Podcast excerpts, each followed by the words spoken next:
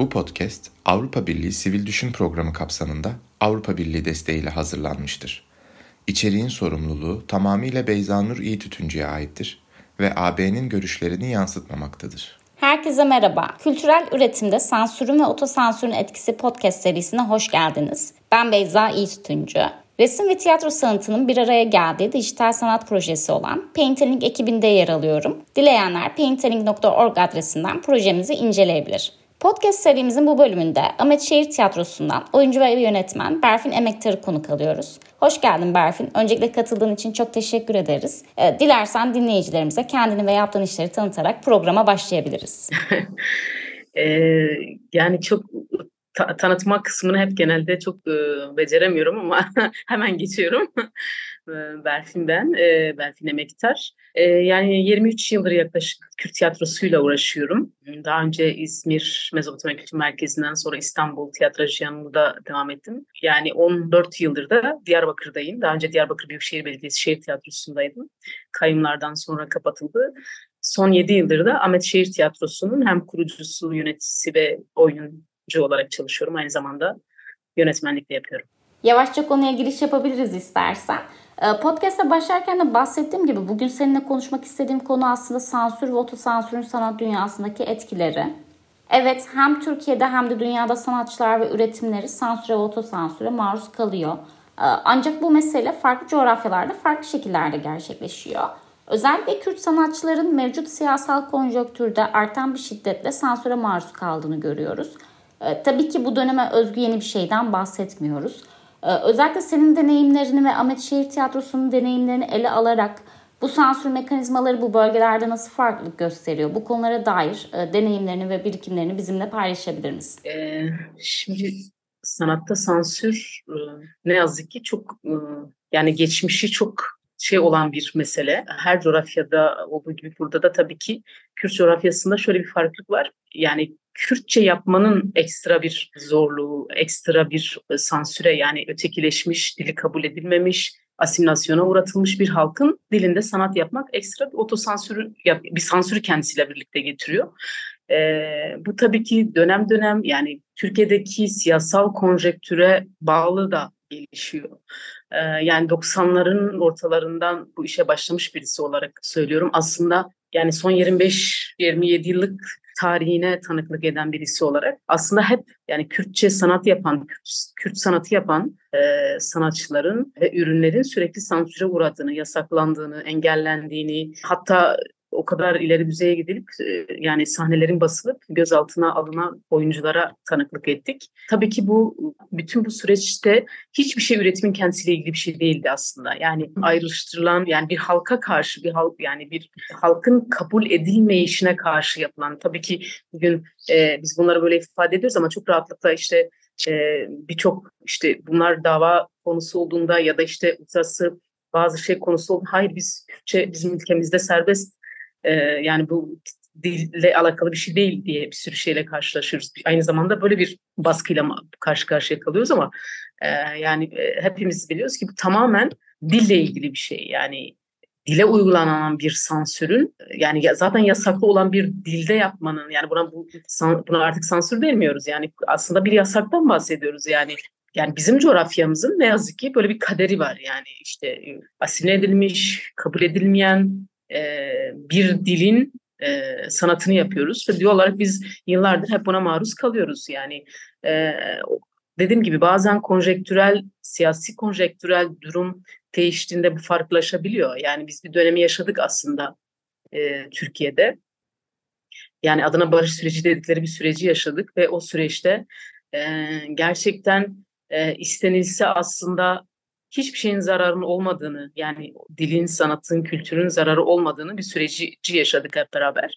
Ee, ve aynı zamanda bu kendisiyle birlikte e, büyümeyi getiren yani bir süreçti ama e, ne yazık ki tekrar son yedi yıldır korkunç bir karanlığın içine e, çekildi. E, yani her şey olduğu gibi yani tabii ki bu sadece... Türkiye açısından söylüyorum bu sadece bizimle ilgili bir şey değil ama artık her yerde sansürü görebiliyoruz. Artık her yerde e, yani mesele Kürt Kürtçe sanat yapmanın da ötesine geçti. Artık muhalif olan e, öteki olan, e, karşıt ol, yani farklı görüş, karşıt değil miyim ama farklı görüş olan her şeye karşı korkunç bir sansür var. E, Türkiye'de en işte e, şey festivallerde sansürlerle karşılaşıyoruz artık. E, yani en işte yani artık herkesin, yani bu her bu sansür meselesi herkesin kapısını çaldı. Belki de işte tam da bu, e, yani burada aslında ne yapmak çok önemli bir şey. Çünkü e, daha önce işte Kürtlere yöneliyor, Kürtlere yapılıyordu ama bu kimsenin umurunda değildi. Yani zannediyorlardı ki sadece bu Kürtlere yapılan bir şey. Bir gün onların kapısını çalmayacak. E, ama ne yazık ki e, faşizm böyle bir şey. Yani bir gün herkesin kapısına çalabilir yani. Ee, öyle diyeyim şimdi. Son yirmi yirmi beş yıldır bu dünyanın içinde var olmaya çalışan biri olarak birçok süreci yaşadığınızı belirttin. Mevcut siyasi konjonktürler değiştikçe elbette ki deneyimlerimiz de değişiyor. Aslında ben özellikle son dönemdeki yaşadıklarınızı merak ediyorum. Çünkü evet, dediğin gibi sansür ve yasaklamalar artık herkesin günlük yaşamında karşılaştığı şeylere dönüşmüş durumda. Örneğin bugün Türkiye'de festival yasakları ve kültür sanat etkinliklerinin iptali oldukça kurumsal hale gelmeye başladı. Ve her yerde, her alanda yasaklamalarla karşılaşıyoruz. Biz bu kaydı yaparken Orta Doğu'da yeni bir savaş gündemi söz konusu. Ve yine ilk durdurulan, iptal edilen şeyler kültür sanat etkinlikleri oldu. Ee, özellikle son dönemde Diyarbakır'da, Türkiye'nin diğer bölgelerinde Ahmet Şehir Tiyatrosu olarak neler yaşadınız? Somut olarak ne tür sansür uygulamalarıyla karşılaştınız?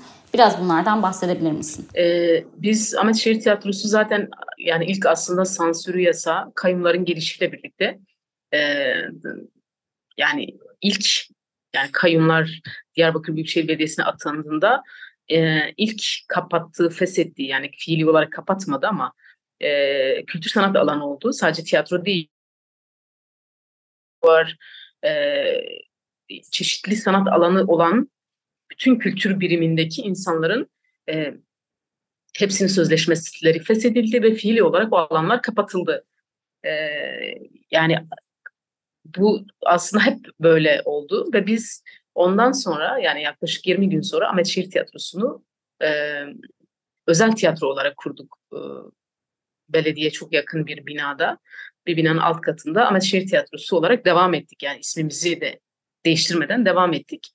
E, tabii ki bu süreç içerisinde yani yaşadığımız en büyük zorluklar, yani son yedi yıldır e, çok ciddi işte oyunlarımız yasaklandı. Yani Tartuf yasaklandı, Darıpo yasaklandı ee, ve o, o kadar keyfi bir şekilde bu oluyor ki yani e, biz işte Türkiye'nin birçok e, Tartuf oyununu yaklaşık yüz yirmi defa oynamışken bir anda bir bakıyoruz tak Adana'da yasak yiyoruz. Ne oluyor diyoruz yani, Mersin'de yasak yiyoruz yani. E, o kadar keyfi ki bu, yani o kadar keyfi bir uygulama ki bu.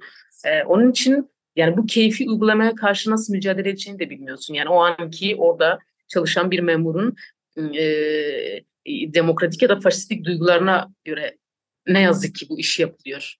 E, onun içinde e, yani ve tabii ki çok sistematik olarak, yani çok politik olarak da biz e, Türkiye'de Ee, Türkiye'nin birçok yerinde, yani özel, bazı özel ve alternatif tiyatrolarını tenzih ederek söylüyorum, salon bulamıyoruz. Yani Kürtçe olduğu an e, ciddi bir salon sıkıntısı yaşıyoruz. Özellikle resmi kurumlarda, yani belediyelerde e, ciddi bir bununla ciddi bir şey karşı karşıyayız. Yani bir de öyle şey bir şey ki yani şimdi sana direkt ben Kürtçe olduğu için istemiyorum demiyor. Sana çeşitli sebepler sunuyor. Yani tadilattayız, bilmem neredeyiz, şuyuz, o tarihlerde de ama biz biliyoruz ki o tarihte hiçbir şey yok. E, bu tür şeylerle sana bir, eline bir kağıt veriyor. Şimdi sen doğal olarak bunun yasal sürecini de takip edemiyorsun ya da bir yasal bir hak, hakkını arayamıyorsun. E, ve bu o kadar sistematik ki, yani o kadar dil ortak ki, yani o par, yani o siyasi partinin kim olduğu, o belediyenin kime ait olduğu önemli değil ve bu o kadar şey o kadar ortak bir dil ki yani mesela C H P'de de aynı, A K P'de de aynı, başka bir şeyde de aynı dil var ve biz e, çok ciddi bir şekilde salon sıkıntısı yaşıyoruz. Yani Türkiye'nin birçok yerinde salon sıkıntısı yaşıyoruz. E, bu da kendisiyle birlikte başka bir şey getiriyor. Yani bir kere e, yani İstanbul'da üç dört milyonun Kürt, Kürt'ün yaşadığı bir yerde kendi ana dilinde sanata ulaşmakla ilgili sorun yaşıyor aslında. Ee, ve bu, bu, bu insanlar o bu, bu ülkenin kurucu faktörleri, vergilerini ödeyen, e, orada çeşit yani her türlü şey oyunu kullanan, yani o belediye aslında seç, yani o belediyenin seçilmesine e, şey sunan, ama bu insanlar kendi ana dillerinde kendi şeylerine bir hizmet bulamıyorlar. Yani kültürel bir hizmet bulamıyorlar. Bunların hepsi bizim açımızda sansürün en temel e, kaynakları. E, biz ama şehir tiyatrosu olarak en son e, Nisan yirmi dörtte fiili olarak, yani ilk defa bir tiyatro grubunun kapısı kırılarak içeri girilip e, ve sabah beşte dokuz tane arkadaşımız evlerinde gözaltına alındılar. E, yani yani bu raddeye gelecek aslında, yani doksanlarda bile yani bu raddeye gelmedi. Çünkü e, o, yani mazi, o kadar şey ki, korkunç ki, yani e, oynadığın bir oyundan dolayı bu yapılıyor yani. Yani e, bunun içinde Ee, yani en şey halini bu sefer gördük. Yani işte bir, bir tiyatro, bir özel tiyatronun, yani her şeyi bırakın, burası ticari bir kurum. Ticari bir kurumun kapısı e, sabah beşte kırılarak içeri giriliyor, bilgisayarlarına ve arşivlerine el konuluyor. Ee, yani bu Türkiye tarihinde ticari bir kuruma böyle girme hakkını ve sen e, aynı zamanda yani bir, bu burası on dört insanın çalıştığı bir iş yeri yani. E, ve böyle bir uygulamayla karşı karşıya kaldık maalesef. Dokuz tane arkadaşımız e, bir oynanan bir oyunda bir partinin, siyasi bir partinin, resmi bir mecliste grubu olan bir partinin kongresinde oyun oynanmış diye e, arkadaşlarımız gözaltına alındı. E, yurt dışı yasakları konuldu falan. Yani hani bu... Bilemiyorum, hani sansür deyince çok masumane kalıyor ya bazı şeyler. Yani artık bu, bu, bu sansürü de aşan bir şey aslında. E, fiili müdahalelere anıyor aslında Kürt sanatı son e, yedi yıllık e, sürecin getirdikleri. E, tabii ki bu, hani başta da söyledim, bu sadece yani bu süreç sadece bize yapılan bir süreç değil, yani maalesef bize, bize yapılan bir süreç değil. Şu anda Türkiye'de çok ciddi bir, yani çok ürkütücü bir e, yani o kadar bir de ürkütücü ve o kadar sinsi geliyor ki e, buna karşı ne yazık ki en, yani buna karşı bir şey de gelişmiyor. Yani e, hiçbir refleks gelişmiyor. Yani ya da hiçbir refleks demeyeyim elbette. Yani gelişen refleksler o kadar zayıf ki, ama bunun değiştiren, dönüştüren, buna etki eden bir noktada değil. Ve bu da gittikçe bu durumun güç kazanmasına, bu durumun her türlü şey yapmasına müsaade ediyor. Ee, çünkü o kadar uçlaştırılmış ki, o kadar bölünmüş ki her şey. Yani sanatçılar da bu açıdan böyle. Yani işte artık şey, ee, yani biz ilk defa şey gördük. İşte yandaş medya diye bir şey biliyorduk ta- Türkiye tarihinde, ama yandaş e, sanatçı diye bir şey ilk defa son yıllarda duyduk. Yani yandaş sanatçı ne demek gerçekten? Ee, bu bu da çok şey, yani korkunç bir şey. Çünkü o yandaş sanatçı zannediyor ki bu durum onu etkilemeyecek. Yani oysa ki dünya tarihi bunlarla dolu yani. Ee, o zannediyor ki çok özgürce sanatını yapmaya devam edecek. Şimdi ee, yani tamam, bu bana değil ona diyor, yani bana değil ona, ama ne yazık ki öyle değil yani biz. Yani dünya tarihi de bunlarla dolu. Bir gün o seni de vur ve sen de yapamaz hale geleceksin. O zaman e, artık hepimiz için çok geç olmuş olacak yani.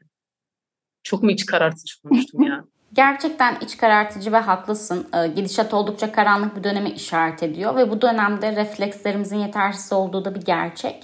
Merak ettiğim bir diğer konu sansürün özellikle kültürel, sosyal ve ekonomik anlamda üretimleri nasıl etkilediği. Evet, bugün medyadan ve diğer kaynaklardan sansür uygulamalarını ve artan şiddetini takip edebiliyoruz. Ancak siz sanatçıların üretimlerini nasıl etkiliyor ve şekillendiriyor? Bir taraftan da otosansür konusunu bugün pek de konuşamaz hale geldik. Yani metin yazarken veya bir oyun yönetirken sansür endişesiyle hareket edip etmediğinizi merak ediyorum. Hem kendi deneyimlerinden hem de sanat çevrelerine karşılaştıklarından doğru bizimle paylaşmak istediğin şeyler olur mu? Ee, şimdi tabii ki o, yani bütün bu şey sürecinde, yani bütün bu sansürün kıskacında elbette otosansür e, kaçınılmaz yani hepimiz açısından. E, biz tabii ki e, çok yani repertuar seçerken bu oyunu oynayabilir miyiz? oyunu seçtik, o oyunda bu cümleleri kurabilir miyiz? E, bu kostümü giyebilir miyiz? Bunu yapabilir miyiz? Çok ciddi bir otosansür süreci var. Yani e, bunu asla hani istediğin kadar e, şey yapalım ama bu çok ciddi bir etki. E, ve biz kendi yani repertuardan başlayıp kelimeye, cümleye, kostüme, ışığa, her şeye kadar inen bir otosansürden bahsediyoruz aslında. Ee, yani bu tiyatro alanında da, yani bu sadece bizim açımızdan değil, bence Türkiye açısından, yani bütün mesela devlet tiyatroları repertuarına bakıyorsun, ona bakıyorsun. Yani bir de kaldı ki şey, yani şu bile artık, yani hani alternatif bir metin seçmenin ötesinde herkes şey yarışında. Nasıl daha e, yandaş bir metin seçebilirim? Nasıl daha fazla popalayabilirim? Yani ciddi bir e, şey var, ciddi bir e, sorun var, yani ciddi bir otosansür var ve buna ve sen onu biliyorsun ki aslında bu insanlar hiçbirisi buna inanmıyor. Yani inanmadığı bir sürü şey yapan bir sürü sanatçı güruhu. E, yani bundan daha büyük otosansürün getirdiği e, kişiliksizlik mi diyeceğiz? E, yani büyük şey buradan başlıyor. Şimdi e, bu sadece şey açısından söylemiyorum, tiyatro açısından da söylemiyorum. Ben ciddi bir mesela sinemada e, müz, yani müzik anlamında her şeyden önce e, çok ciddi. Ben yani bir Kürt sanatçı açısından da bunu söyleyebilirim. E, neredeyse e, özgün üretim ortaya çıkmıyor. Yani ve bu tamamen otosansürle ilgili bir şey. E, ve sadece işte geliri olan, kabul görülen bütün herkesin repertuarı neredeyse aynı olmaya başladı. Çünkü özgün bir şey yapmanın e, ne cesareti var ne de bu konuda şey var. Yani e, ya bu çok haklı olarak eleştirmek anlamında söylemiyorum. Yani bu insanların bu kaygılarını gerçekten çok haklı olarak e, yani bu, bunları yapıyor. Yani hak, hak, haklılığı da elbette konuşabiliriz ama haklılık derken bunu konuşabiliriz ama sonuçta bugün şey durum bu. Yani çok rahatlıkla bunu Kürt, Kürtçe müzik açısından söyleyebilirim. Son on yıldır neredeyse, tabii ki son yedi yıl çok daha derin, e, özgün üretim yok. Yani ve bu tamamen otosansürle ilgili bir şey. Yani eskiden doksanlar en karanlık dönemde bile bir sürü komun, grubun, üretimin ortaya çıktığı bir yerde e, artık yok ve e, çok acı bir şey. Çok şey bir şey. Yani aynı zamanda yani bu tiyatro açısı, tiyatrolar açısından da dediğim gibi yani biz kendi grubumuz açısından da e, hayatın bir alternatif bir yerinde duruyorsun, bir söylemin var ama buna rağmen o kadar kısarak, o kadar engelleyerek, o kadar yok ya bunu söylemeyelim, bunu böyle söyleyelim diyerek ilerliyor aslında bir sürü şey, bir sürü üretim ne yazık ki e, böyle ilerliyor. Yani buna karşı da e, yani sansüre karşı mücadele etmenin e, yolu daha kolay, otosansüre karşı mücadele etmek çok daha zor. Yani e, ne, ne yazık ki çok daha. Çünkü senin kendine uyguladığın ya da yanındakinin kaygısıyla sana uyguladığı basınç üzerinden e, nasıl şey yapabileceğini bilemiyorsun. Yani nasıl duracağını bilemiyorsun. E, elbette bir de özel tiyatro yapmanın yani Ee, özel tiyatro yapmanın kendisiyle birlikte getirdiği ekonomik yükümlülükler var. Yani bunlarla ilgili bir sürü kaygıyla bir mekanın var, o mekanı işletiyorsun, e, gişe tiyatrosusun. E, bütün bunlarla beraber sen de aslında tabii olarak bu işe devam ediyorsun. Yani e, e, yani bu artık bir şeye dönüşüyor. Yani bir e, o kadar sıradan. Eskiden bir işte ilk sırada biz şunları konuşurken ya işte bu ya bu metin burada bunu diyor, bu, bu, burası sıkıntılı denildi. Hepimiz bir, bir birbirimizle kavga ediyorduk ama şimdi hepimiz e, üstünü çiziyoruz. Yani işte tehlike aslında bu noktada yani bunun içinde o kadar kabullenmiş ve o kadar e, hazır ilerliyoruz ki e, bu da e, bana göre en büyük e, sıkıntılardan ve en büyük sorunlardan birisi bu. E, çünkü şey oluyor yani e, mücadele etme şeyini ka- kaybetmek anlamına gelir bu. E, ve tabi olmak kadar riskli bir şey yok. E, özellikle sanat anlamında sansür ve otosansür konuştuğumuzda e, ve tabi olmayı kabul etmişsek artık aslında çok e, şey yapacağım bir şey yok. Gerçekten tüm bu sistematik baskılara rağmen üretimlerinize devam eden bir grup olarak sizin duruşunuzu oldukça önemli buluyorum. Her şeye inat üretmeye devam ediyorsunuz. Bu bağlamda sansüre karşı mücadele etmekle ilgili stratejilerinizi merak ediyorum. Ee, az önce belirttiğin gibi Berfin, sansüre karşı mücadele etmek bazen otosansüre karşı mücadele etmekten daha kolay olabiliyor. Öncelikle bu konuyu birazcık açabilir misin dinleyicilerimiz için? Ayrıca sansüre karşı mücadelede hukuki yolların etkili olmadığı durumlarla karşılaşabiliyoruz. Senin de bahsettiğin gibi bazen öyle bahaneler sunuyorlar ki hukuki mücadele başlatmanın aslında bir karşılığı olmuyor maalesef. Ancak yine de bu tür durumlarda Ahmet Şehir Tiyatrosu olarak siz neler yapıyorsunuz? Ee, şimdi baş etme meselesinde yani şey dedim, e, baş etme konusunda tecrübeler, tecrübeliyiz biz Kürtler. Yani her aslında her, her şeyin alternatifini oluşturmakla ilgili çok tecrübelerimiz var. Yani e, pes etmemekle ilgili tecrübelerimiz var. Yani onun için çok kolay pes etmeyen e, ve e, yaptığında yani inat etme meselesi var ve bu konuda gerçekten de e, bizim en büyük başarılarımızdan birisi bu baş etme konusunda. Yani sansüre karşı elbette yani bize salon vermedi, e, ya bize salon vermedi o zaman ne yapalım ya ölelim bunlar bize salon vermiyor demiyoruz yani. Bununla ilgili gerçekten alternatifler arıyoruz.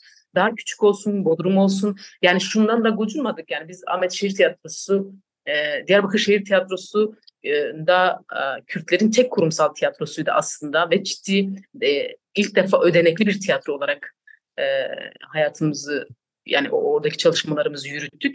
E, ciddi işte des, destek olan işte bin üç yüz kişilik salonlarımız, üç yüz kişilik salonlarımız bilmem nelerimizin olduğu e, yani biz dört bin kişiyle premier yapan bir tiyatro grubuyduk e, ve o gün geldiğinde hiç gocunmadan e, seksen kişilik bir bodrum katına indik yani ine, inebildik yani bunun, bunun e, bir mücadele biçimi olarak bu hayatımızda var. Bunun içinde elbette başa çıkma meselesinde dediğim gibi yani İstanbul'da bize tamam Şişli kenti vermiyorsa biz de gider su gösteri tutarız, çok da umurumuzda değil yani. Hani bu konuda e, bir baş etme meselesi ama tabii ki e, yani o dediğim şey şu, ona karşı mücadele etmenin de e, yollarını kapatmak istemiyoruz. Onun için işte bize ver, ver yani hukuki sürecimizi de devam, devam ettirmek istiyoruz bu konuda. Ee, yani hani böyle yaptıkları yanında kar kalıyor ne yazık ki. Bu bize bizi gerçekten çok şey yapan bir şey yani bizi çok yıpratan bir şey. Herkesin yaptığı yanında kar kalıyor. Bunun hukuki mücadelesini veremiyoruz maalesef ülkede ama onun dışında üretmeye, yaratmaya, alternatifler bulmaya devam ediyoruz. Bununla baş etmenin yolu olarak. Ee, Diğer bir sorun şey neydi? Kaçırdım. Örgütlenme. Evet aslında çok güzel cevap verdin Berfin. Biz her şeye rağmen gerekirse bodrum katına ineriz ama bu şekilde üretimi yapmaya devam ediyoruz. Vurgun bence çok çok önemli. Tam da bütün bu yaşanan süreçler içerisinde bana kalırsa en önemli noktalardan bir tanesi bu alanda sanatçılar arası dayanışma ve birliktelik meselesi. Bu konuda sanatçılar arasında bir dayanışma veya örgütlenme girişiminden veya ekosisteminden bahsedebilir miyiz? Bu konuları konuşmanın sansüre karşı mücadelede çok önemli olduğunu düşünüyorum. Sözü sana bırakıyorum. Yani bence son yıllarda yani bu yoktu ama son yıllarda bence bu çok gelişti. Ee, bu çok kıymetli bir şey aynı zamanda.